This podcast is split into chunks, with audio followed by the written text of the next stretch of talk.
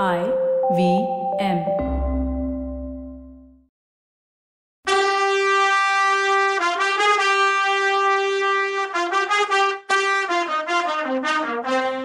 வணக்கங்க. நான் கவிதா பேசுறேன். வெல்கம் டு கதை பாட்காஸ்ட் சிவகாமியின் சபதம் இது எபிசோட் நம்பர் பத்து. மடந்தை பெண்ணுக்கு காதல் தொல்லை அதிகம். இதுதான் இந்த எபிசோடோட டைட்டில் சிவகாமி புத்த பிட்சுவை நமஸ்கரிச்சப்போ அவர் ஆர்வமா முழி பிதுங்குற மாதிரி அவளை முழுங்குறவர் மாதிரி பார்த்துட்டு புத்தர் அருளால ஓ விருப்பம் நிறைவேறட்டும்மா. புத்த பிக்ஷுனி ஆக போறதா கொஞ்சம் முன்னாடி நீதானே சொல்லிட்டு இருந்தன்னு சொன்னார்.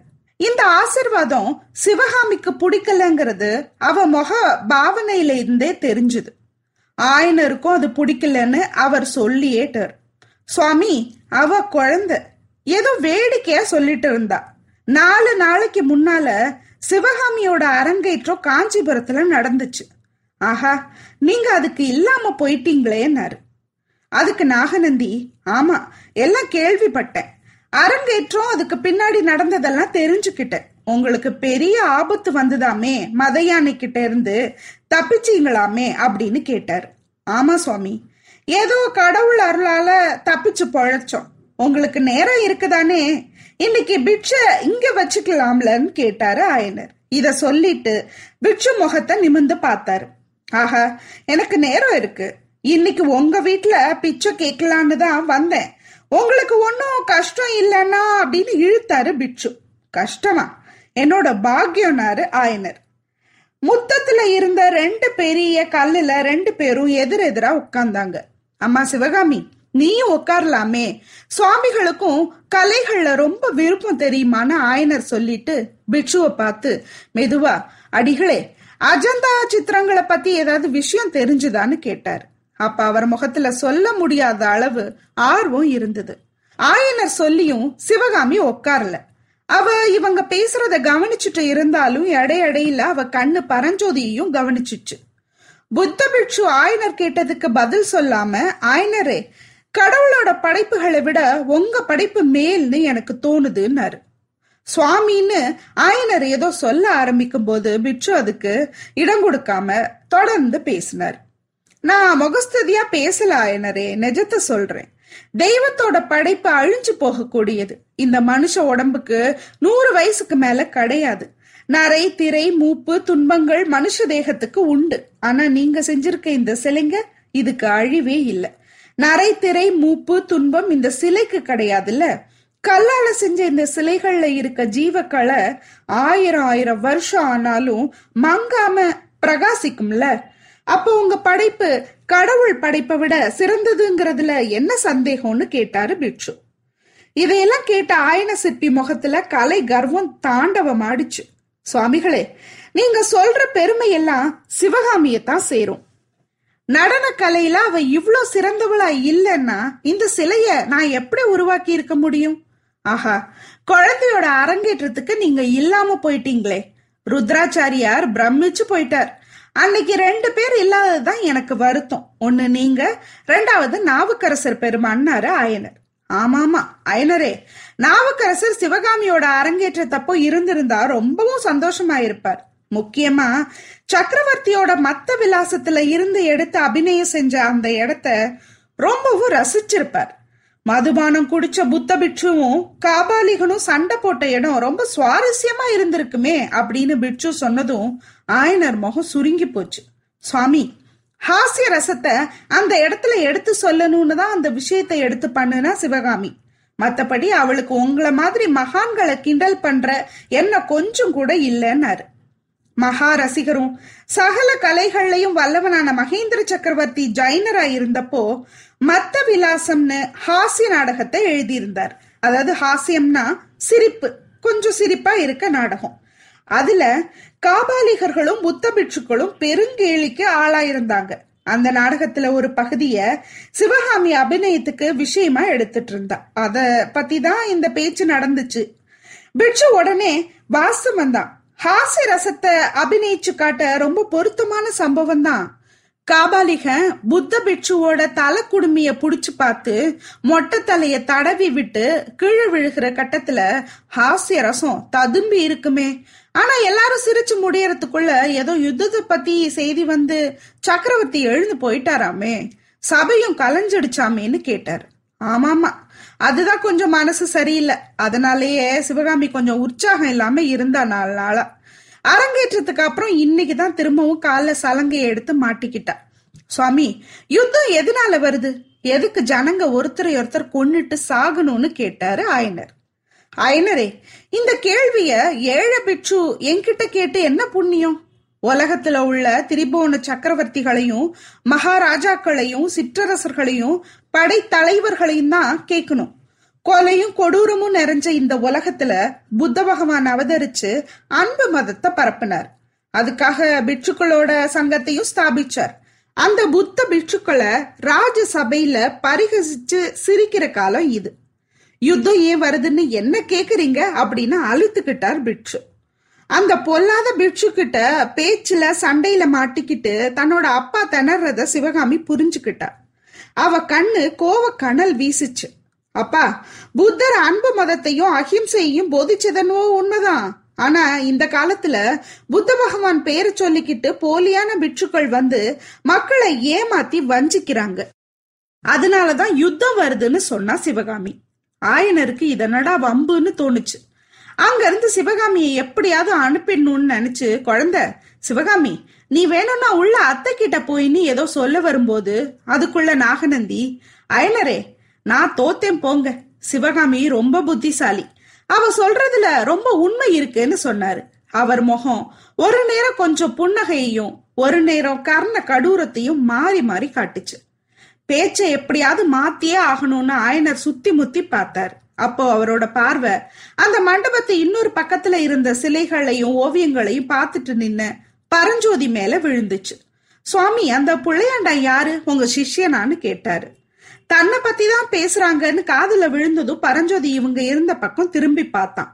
அதே நேரத்துல புத்த பிக்ஷு என்னோட சிஷ்யன் இல்ல ஆயனரே உங்க சிஷ்யனாக போறவன். பரஞ்சோதி இங்க வா அப்படின்னாரு. பரஞ்சோதி பக்கத்துல வந்து நின்னான். அப்பதான் ஆயனர் அவனை நல்லா கவனிச்சார். யார் இந்த பையன்? எங்கேயோ பார்த்த மாதிரி இருக்கேன்னாரு.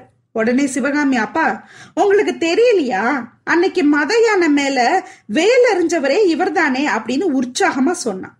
பரஞ்சோதி கொஞ்சம் சந்தோஷமா நன்றி சொல்ற மாதிரி அவளை நிமிந்து பார்த்தான். ஆயனர் முகத்துல ஆச்சரியமும் ஆர்வமும் பொங்குனுச்சு. என்ன? அந்த வீரமான பையனா இவன்? என்ன லாவகமா வேலை எரிஞ்சான் மாமல்லரே அதிசயிச்சு போயிட்டாரே. இவனுக்கு எந்த ஊரு? இத்தனை நாளும் எங்க இருந்தான் உங்களை எப்போ சந்திச்சான்னு படப்படன்னு கேள்வி கேட்டாரு. சாதாரணமா ஆயனர் தன்னோட சிற்பக்கலை தவிர வேற எதுலையும் ஆர்வம் காட்டினதே கிடையாது. சித்தர்வாச மலைக்கு போயிட்டு திரும்பும்போது இந்த புள்ளைய வழியில பார்த்தேன்னு பிட்சு ஆரம்பிக்கிறதுக்குள்ள ஆயனர் பரஞ்சோதிய மறந்துட்டாரு. ஆஹா சுவாமிகளே சித்தர் மலைக்கா போயிருந்தீங்க. அங்கேயுள்ள ஓவிய அதிசயங்களை பார்த்தீங்களான்னு கேட்டாரு. பார்த்தேன் ஆயனரே அதை பத்தி அப்புறம் சொல்றேன். நான் வர்ற வழியில ரோடு ஓரத்துல இந்த புள்ள படுத்து தூங்கிட்டு இருந்தான். இவனை ஒரு பெரிய நாகப்பாம்பு கடிக்க இருந்துச்சு. என்னோட கொல்லா விரதத்தை கூட கைவிட்டுட்டு அந்த நாகத்தை கொன்னு இவனை காப்பாத்தினேன்னு பிட்ஜு சொல்லும்போது இது நல்ல வேடிக்கை. உங்க பேர் நாகநந்தி இவனை நாகம் தீண்டாம நீங்க காப்பாத்துனீங்க. இவன் எங்களை நாகம் கொல்லாம காப்பாத்துனான். ஹாஹான்னு சிரிச்சாரு ஆயனர். நாகம்னா யானைன்னு ஒரு அர்த்தமும் இருக்கிறதா அப்படி சொன்னாரு ஆயனர். பிட்சு உடனே இவனை நான் காப்பாத்தினதுனாலதான் பல விஷயங்களுக்கு சாதகமாச்சு. உங்களுக்கு இவன் ஓலை கொண்டு வந்திருக்கான்னாரு. ஓலையா? யார்கிட்ட இருந்துன்னு கேட்டாரா ஆயனர். திருவெண்காட்டு நமசிவாய வைத்தியர்கிட்ட இருந்து அவரோட மருமகன் இவன் அப்படின்னு சொன்னாரு பிட்சு. ஆயனர் ஆர்வத்தோட எந்திரிச்சு என் அருமை சிநேகிதரோட மருமகனா நீ? உன் பேர் என்ன தம்பின்னு கேட்டுக்கிட்டே பரஞ்சோதிய தழுவிக்கிட்டாரு. அப்புறம் ஓலை எங்கன்னு கேட்டாரு. பரஞ்சோதி நாகநந்திய பார்த்தான். ஐனரே ஓலை காணாம போயிட்டதுனால இந்த பையன் இங்க வர்றதுக்கே தயங்கினான். அதுக்காகவே இவனை நான் கூட்டிட்டு வந்தேன். இவனோட மாமா உங்களுக்கும் நாவுக்கரசருக்கும் ஓலைங்க கொடுத்தாராம். அதை மூட்டைக்குள்ள கட்டி வச்சிருந்தான். அன்னைக்கு ராத்திரி யானை மேல வேலெறிஞ்ச இடத்துல மூட்டை காணாம போயிடுச்சுன்னு சொல்லி நிறுத்தினாரு. அப்போ ஆயனர் ஆமா ஆமா. யானை இந்த இடத்துல ஒரு மூட்டை கிடந்துச்சு. அதை நான் தான் எடுத்துக்கிட்டு வந்தேன். ஆனா மறுநாள் கோட்டை தலைவர் காவல் தலைவர் ஆள் அனுப்பி அது வாங்கிட்டு போயிட்டாரு. போனா போகுது. என் அருமை நண்பரோட மருமகன்னு சொன்னா பார்த்தாதா ஓலை வேற வேணுமா? சிவகாமி நம்மள பெரிய விபத்துல இருந்து காப்பாத்தின வீரர் இவர்தான். இந்த பையனுக்கு நன்றி சொல்லுன்னு சொன்னாரு. சிவகாமி பரஞ்சோதிய பாத்துக்கிட்டே இவருக்கு நான் நன்றி சொல்ல போறதில்லை. இவரை யாரு விதிக்கு குறுக்க வேலெறிய சொன்னது? இவர் பாட்டுக்கு இவர் வேலையை பார்த்துக்கிட்டு போக வேண்டியதானேன்னு சொன்னான் இவ இப்படி சொன்னதும் மத்த மூணு பேரும் என்னடாதுன்னு கொஞ்சம் அசந்துதான் போயிட்டாங்க. நாகநந்தி ஆயனரை பார்த்து உங்க பொண்ணுக்கு உடம்பு சரியில்லையான்னு கேட்டாரு. அதெல்லாம் ஒன்றும் இல்லை சுவாமி. அன்னைக்கு அரங்கேற்றம் தடப்பட்டதுல இருந்து அவ ஒரு மாதிரி இருக்கா. அது ஏதோ அபசகுணம் மாதிரி நினைக்கிறா. சிவகாமி நீ உன் அத்தை கிட்ட போய் விருந்தாளிங்க வந்திருக்காங்கன்னு சொல்லுன்னாரு. ஆகட்டுப்பான்னு சொல்லிட்டு சிவகாமி அந்த வீட்டுக்கு பின்பக்கம் போனான் மண்டபத்தோட பின்வாசப்படியை தாண்டிட்டு இருந்தப்போ புத்தபிட்சு சொன்னது அவ காதுல லேசா விழுந்துச்சு. உங்க பொண்ணை நீங்க நல்லா கவனிச்சுக்கணும் அயனரே சாதாரணமா இந்த வயசு பொண்ணுங்களுக்கு வாழ்க்கையில வெறுப்பு வந்துச்சுன்னா அதுக்கு காரணம் காதல் விஷயங்களா தான் இருக்கும்னு உங்களுக்கு தெரியாதான்னு கேட்டாரு. இத கேட்டதும் சிவகாமி தனக்குள்ள இந்த புத்த பிட்சு பொல்லாத ஆளுதான். நாக்குலயும் நஞ்சு மனசுலயும் நஞ்சு. இவர்கிட்ட இந்த அப்பாவுக்கு என்ன பேச்சு பழக்கம் வேண்டி கிடக்குன்னு பேசிக்கிட்டா. அவ பின்காட்டுக்குள்ள நுழைஞ்சதும் அங்க கலகலன்னு சடசடன்னு பல சத்தம் ஒரே நேரத்துல வந்துச்சு. பச்சை கிளிகளும் பஞ்சவர்ண கிளிகளும் அக்கா அக்கான்னு கூவிச்சு. நாகனவாய் புட்கள் கிக்கின்னு சத்தம் போட்டுச்சு. புறாக்கள் தன்னோட சிறகுகளை படபடன்னு அடிச்சுக்கிச்சு. முத்தத்து கூரை மேல உட்கார்ந்திருந்த மயில் ஜிவ்வுன்னு பறந்து தரைக்கு வந்துச்சு. அங்க இருந்த மான்குட்டி மட்டும் சத்தம் ஒண்ணும் செய்யாம சிவகாமி முகத்தை அண்ணாந்து பார்த்துட்டு அவ பக்கத்துல வந்து நின்னுச்சு. இந்த பறவைங்க மிருகங்க எல்லாம் சிவகாமி விளையாடி பொழுது போக்குறதுக்காகவும் ஆயனரோட சிற்ப ஓவிய வேலைக்காகவும் இந்த ரெண்டாவது கட்டுல வளர்க்கப்பட்டுச்சு. சிவகாமி அங்க வந்ததும் அதுங்கெல்லாம் போட்ட சத்தத்தை கேட்டு சே பேசாம இருங்க தலை வேதனைன்னு திட்டுனா அவ. உடனே அங்க அமைதி ஆயிடுச்சு சிவகாமி சுத்தி முத்தி பார்த்துட்டு இன்னைக்கு ரதியை தான் கூட்டிட்டு போகணும். ரதி தான் சத்தம் போடாம வருவா. ரதி வான்னு சொல்லிட்டு மேல போனான் மான்குட்டியும் அவளை ஃபாலோ பண்ணி நடந்து வந்துச்சு. மத்த பறவைங்க அமைதியா இருந்தாலும் தலையை சாச்சு ரதிங்கிற மான்குட்டிய பொறாமையா பார்த்துச்சுங்க. ரெண்டாவது கட்டை தாண்டினதும் மூணாவது கட்டு ஒன்று இருந்துச்சு. அது சமையல் கட்டுன்றது அங்க வந்த புகையினாலையும் பல சாப்பாட்டு வாசனைனாலையும் தெரிஞ்சுது. தாழ்வாரத்துல நின்னுட்டு அத்தைன்னு கூப்பிட்டா சிவகாமி. ஏன் குழந்தைன்னு கேட்டுக்கிட்டே ஒரு வயசான அம்மா அந்த ரூம் வாசல்ல நின்னா. விருந்தாளிங்க ரெண்டு பேர் வந்திருக்காங்க. முன்னாடி ஒரு தடவை வந்தாரே.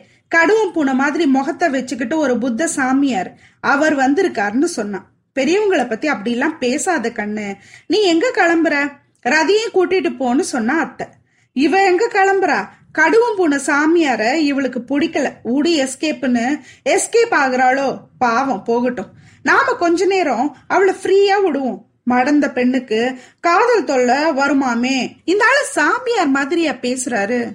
அடுத்த எபிசோட்ல என்ன நடக்குதுன்னு பார்க்கலாம். அது வரைக்கும் நன்றி வணக்கம்.